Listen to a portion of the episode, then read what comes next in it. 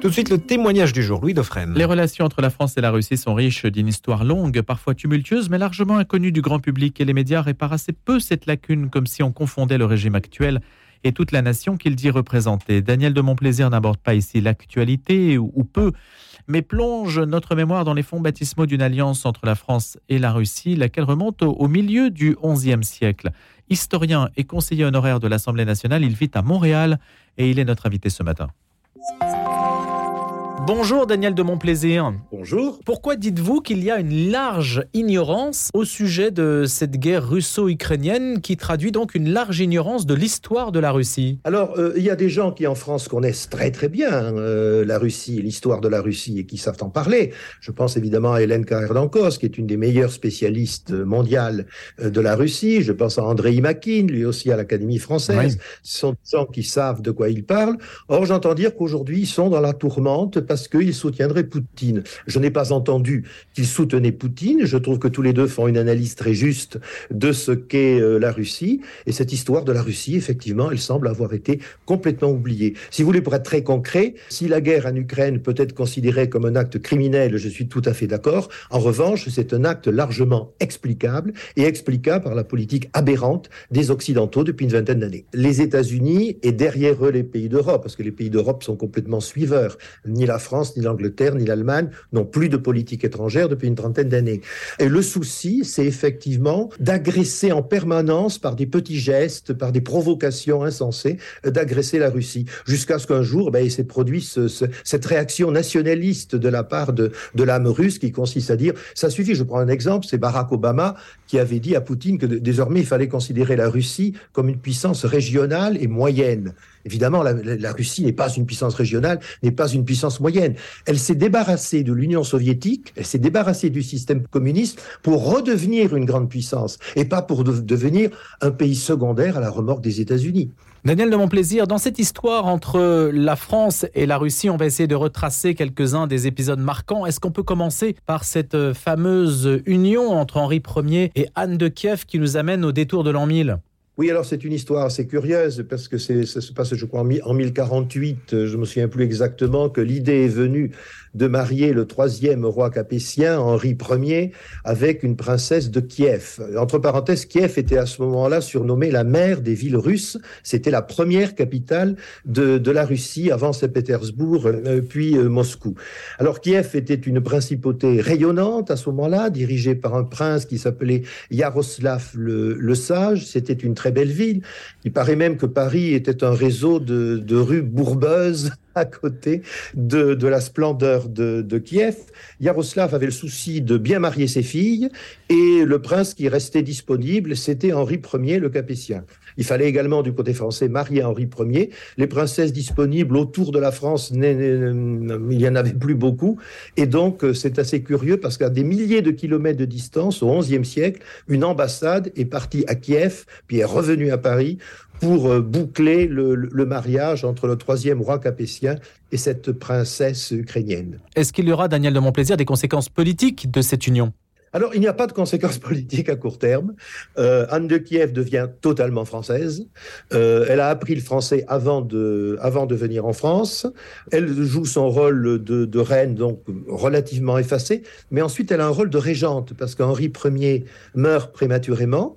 Elle a un fils qui va devenir le roi, le quatrième roi capétien, Philippe Premier, et elle s'occupe beaucoup de l'éducation politique de son fils et également d'assurer une certaine tutelle politique pendant, pendant sa minorité. C'est pas une blondinette effacée, elle a une réalité politique relativement importante et elle a surtout, puisque nous sommes sur Radio Notre-Dame, elle a surtout cherché à développer en France, je dirais, l'éthique et le développement de la, de la religion chrétienne. Elle a fondé des abbayes, des monastères, elle tenait beaucoup à ce que la vie religieuse pénètre la vie civile. Quand on parle, Daniel de Montplaisir, de Rousse de Kiev, qu'est-ce que ça veut dire ? Alors, Rousse de Kiev, parce que c'est, c'est, c'est la Russie de Kiev. Rousse est l'ancien nom euh, de, de, de, de russe, qui viendrait peut-être du mot français euh, rameur, moins qu'il soit parent du mot ruten, euh, suite à des commerçants francs qui, venus de, de, de Rhodes, se seraient installés en Russie. Je n'y crois pas beaucoup.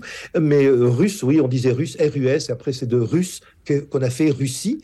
Et la Russe de Kiev, pourquoi ? Parce que, je le répète, Kiev était la principale ville russe à l'époque. Donc à l'époque, il n'y avait pas de doute que Kiev fût russe. Ah, complètement. C'est même la principale ville de Russie. Quand apparaît le mot « Ukraine » ? Alors, le mot « Ukraine euh, » apparaît... Alors, « Ukraine », c'est un mot, euh, je dirais, de, de, de, d'origine un, un peu paysanne, qui, on n'en connaît pas exactement l'origine, ça, ça vient d'agriculteurs. Il, il apparaît peu à peu, et, et l'Ukraine, en tant que nation, si vous voulez, une organisation, date, est assez récente, ça commence en dix-neuf cent dix-huit. Mais c'est l'armée allemande qui est en train d'occuper la Russie, qui pour essayer de diviser ce pays ennemi, euh, au moment en même temps où Lénine arrive au pouvoir et va faire la paix, mais pour avoir des, des, des éléments plus forts pour conclure la paix avec la Russie, l'Allemagne, l'armée allemande en dix-neuf cent dix-huit donne son indépendance à l'Ukraine.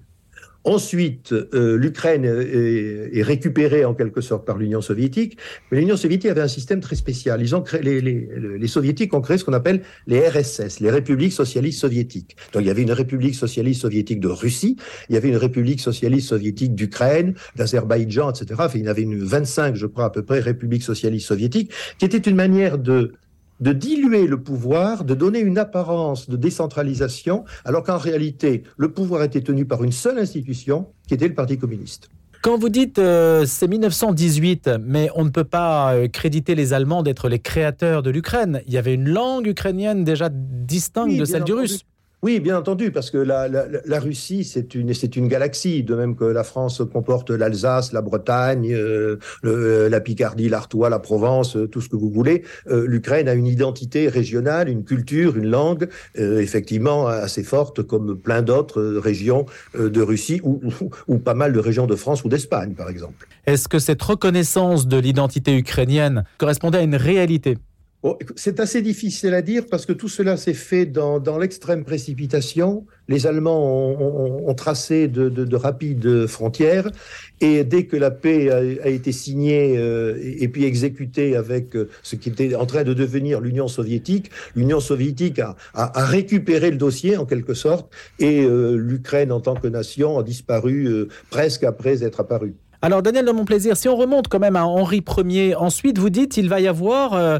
des siècles de, de solitude en quelque sorte. Quand les choses vont-elles avancer dans la relation franco-russe ? Alors, vous avez tout à fait raison. D'ailleurs, un chapitre du livre s'appelle « six cents ans de solitude » et ça reste un mystère. Pendant six siècles à peu près, la France et la Russie se sont complètement ignorées. Alors, il y a largement une, une raison politico-religieuse qui est que la Russie a embrassé la religion orthodoxe. C'est-à-dire, plutôt, la religion orthodoxe est créée, ça a été le grand schisme, euh, le, le, le premier grand schisme. Vous savez qu'à ce moment-là, euh, la, la, la, les autorités religieuses jouent un, rep- un rôle politique absolument fondamental. C'est un, le pape, d'une certaine manière, euh, succédé à l'empereur euh, des Romains, et donc les pays euh, qui, qui sont des pays catholiques sont... presque entièrement coupé des, des pays de, de religion orthodoxe.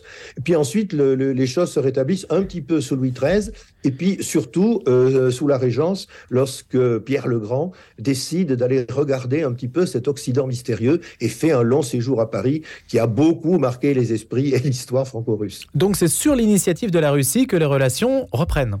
Absolument. Et ça, alors, ça avait un peu commencé, je vous dis, sous Louis treize, on a commencé à avoir quelques, quelques, quelques petits échanges de diplomates, mais c'est vraiment en dix-sept cent dix-sept, très précisément, lorsque Pierre le Grand décide de faire un grand voyage en France. Et donc, ce n'est même pas sous le règne de Louis quatorze. Alors, c'est, c'est sous le règne... C'est, non, c'est sous la Régence, effectivement. Louis quatorze est mort depuis deux ans. C'est-à-dire que même le grand roi Soleil n'avait pas pensé à un pays aussi vaste que la Russie.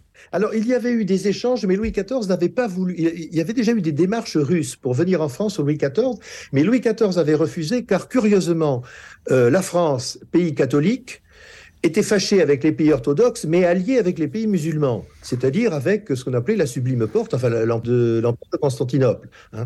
L'Empire ottoman était l'allié de la France, et l'Empire ottoman était le grand ennemi de la Russie des tsars.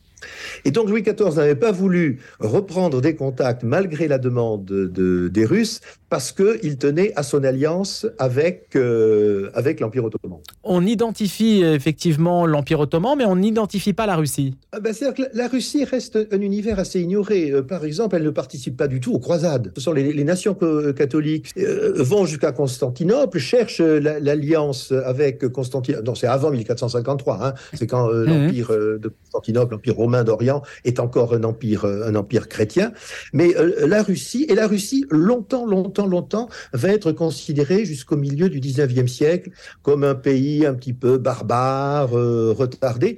jusqu'à Napoléon, qui, lorsque les armées russes, les Cosaques, arrivent en France en mille huit cent quatorze, euh, lance des, des informations comme quoi le bolchevique, avec le couteau entre les dents, ça ne remonte pas à l'époque communiste et soviétique, ça remonte à l'époque de Napoléon. Il y a une vision très négative du monde russe qui change à partir de, de, de mille huit cent quinze, parce que le tsar Alexandre a joué un rôle très important pour éviter que la Prusse et l'Angleterre ne, ne dépaissent la France de Napoléon. Il a, il a joué un rôle vraiment de, de, de défenseur des intérêts français, parce qu'il voulait une France grande et puissante. Et puis, tout au long du dix-neuvième siècle, il y a beaucoup de, de, des chants. On s'intéresse beaucoup à la littérature, au théâtre, à la danse russe. Et à partir de là, on s'aperçoit que ce pays n'est pas un pays de sauvages, alors que lui-même, depuis longtemps, rappelez-vous l'époque des Lumières, de Voltaire, et cetera, la Russie, elle, s'intéressait beaucoup à la France. Ce règne de Pierre le Grand, qui a beaucoup intrigué, est-ce qu'il a contribué à, à rapprocher nos deux pays, les deux pays, et si oui, de quelle manière ? Alors, à partir de, de Pierre le Grand, on fait une chose toute bête, c'est qu'on échange des ambassadeurs. Et puis, on passe des traités de commerce. Le commerce a toujours été important, même à cette époque-là, hein. L'idée de rapprochement militaire est beaucoup plus tardive. Ça, ça n'apparaît que lorsque la France a peur de l'Allemagne et a besoin d'une alliance de revers. Mais jusqu'à cette alliance militaire qui est à la fin du dix-neuvième siècle, la France et la Russie développent des échanges commerciaux, culturels, politique, avec, euh, par ambassadeur interposé. Le tropisme germanophone de la Russie, est-ce qu'il naît à cette période-là ? Il naît un tout petit peu plus tard, euh, avec le, le, le successeur de, de Pierre le Grand, qui avait été, euh, pour des raisons dynastiques, de mariage, et cetera, qui avait été élevé en Allemagne. Mais d'ailleurs, il n'est il est pas, il est pas resté longtemps au pouvoir, il était chassé par, euh, par des seigneurs russes qui voulaient un tsar euh, euh, patriote et national, et non pas d'origine allemande. D'ailleurs, le grand tsar de l'histoire de la Russie, Alexandre, Alexandre Ier, lui est totalement euh, russe, euh, de, culte, de, de culture et de goût français, mais pas du tout germanophone. Ça a été une période un petit peu transitoire de l'histoire de la Russie. Daniel de Montplaisir, il y a en tout cas une communauté allemande forte à Moscou, il y a des liens très étroits avec l'Allemagne, et ça n'a pas été le cas avec la France. Il n'y a pas eu par exemple de Français qui se sont installés massivement en Russie. Alors, euh, les Français qui se sont installés assez massivement en Russie euh, du temps de l'émigration. Saint-Pétersbourg, c'est la quatrième destination après Londres, euh, Vienne et, et, et Turin de l'émigration. Et ce qui est frappant, c'est que autant les émigrés qui se sont retrouvés en Autriche, en Prusse, en Angleterre, À la, à, lors de la chute de Napoléon, sont revenus en France, alors que la plupart des Français qui s'étaient installés en Russie, à peu près dix mille familles, la plupart sont restés euh, en Russie et sont devenus russes. Et certaines sont revenues d'ailleurs en France après mille neuf cent dix-huit, Euh, lorsque euh, lorsque le, lorsque les, les, les communistes ont, ont chassé les vieilles familles aristocratiques, et beaucoup de, de ces fameux euh, chauffeurs de taxi russes avaient des origines françaises. La France avait plus de relations politiques avec la Russie que, par exemple, l'Angleterre, et l'Angleterre faisait quatre à cinq fois plus de commerce avec la Russie que la France. Et ça, c'est une vieille faiblesse traditionnelle, je dirais, du commerce international français.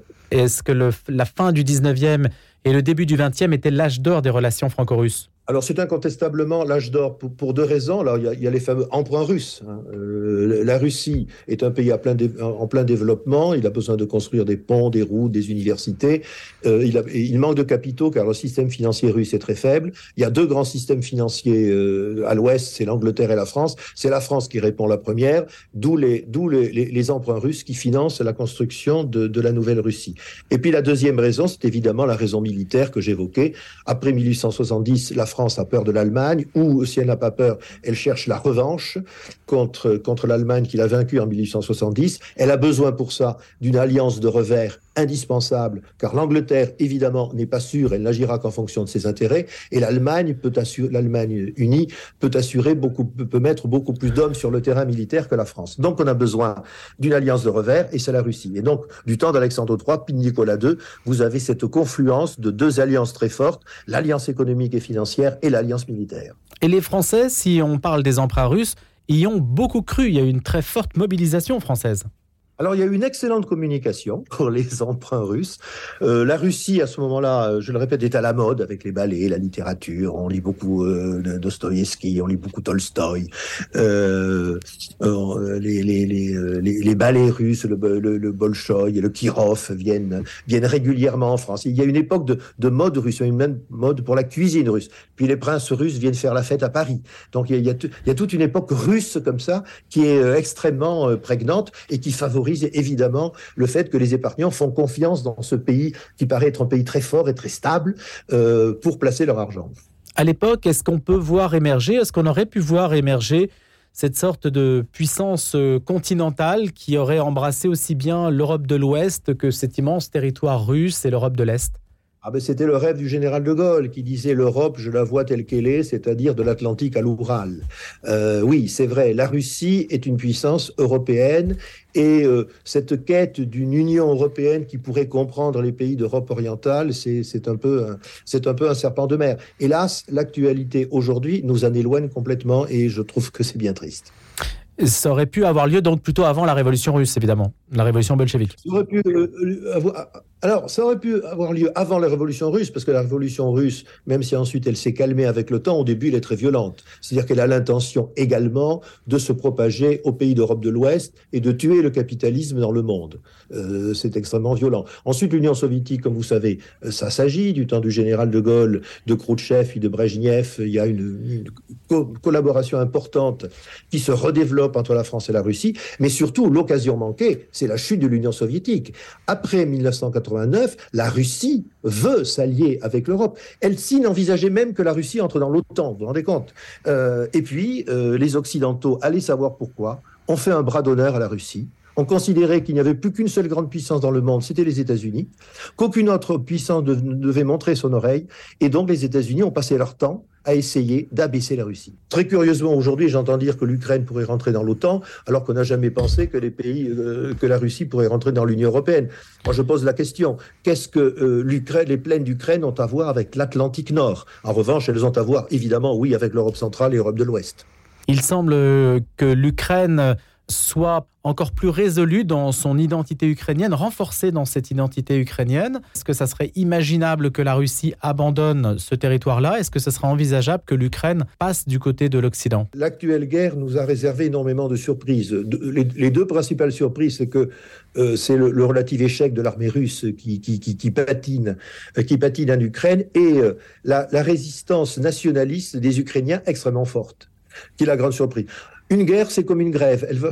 Puisque je sais qu'en France, vous, vous subissez, on nous subissons des grèves en ce moment. En France, euh, une grève, euh, une guerre comme une grève, au bout d'un moment, il faut y mettre fin. Donc cette guerre, un jour ou l'autre, elle va, euh, elle va cesser. Selon quelle modalité ? Alors là, grand clair, celui qui pourrait prévoir. Oui, oui, tout est possible, y compris des partitions. Car il y a en Ukraine des territoires russes, euh, comme la Crimée, qui a été annexée en deux mille quatre. La ville, la ville d'Odessa, par exemple, se trouve en, en, en, pardon, en Ukraine, alors que c'est une ville totalement russe.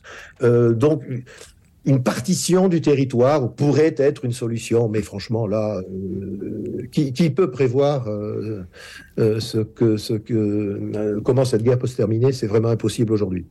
Merci beaucoup d'avoir été notre invité, Daniel de Montplaisir. Autour de Merci cette réflexion, France-Russie, la grande histoire d'Anne de Kiev à Vladimir Poutine. J'avais une dernière question quand même qui est vraiment liée à l'actualité, pas à l'histoire. C'est Emmanuel Macron et Vladimir Poutine qu'on voit au château de Versailles. On se souvient de cette réception. Que reste-t-il des relations entre Emmanuel Macron et Vladimir Poutine? On a le sentiment que le président français n'a pas obtenu grand-chose. C'est-à-dire que je crois que Vladimir Poutine a considéré que Emmanuel Macron n'avait pas véritablement voix au chapitre, dans la mesure où la France a réintégré l'OTAN et que l'OTAN est entièrement dirigée depuis Washington.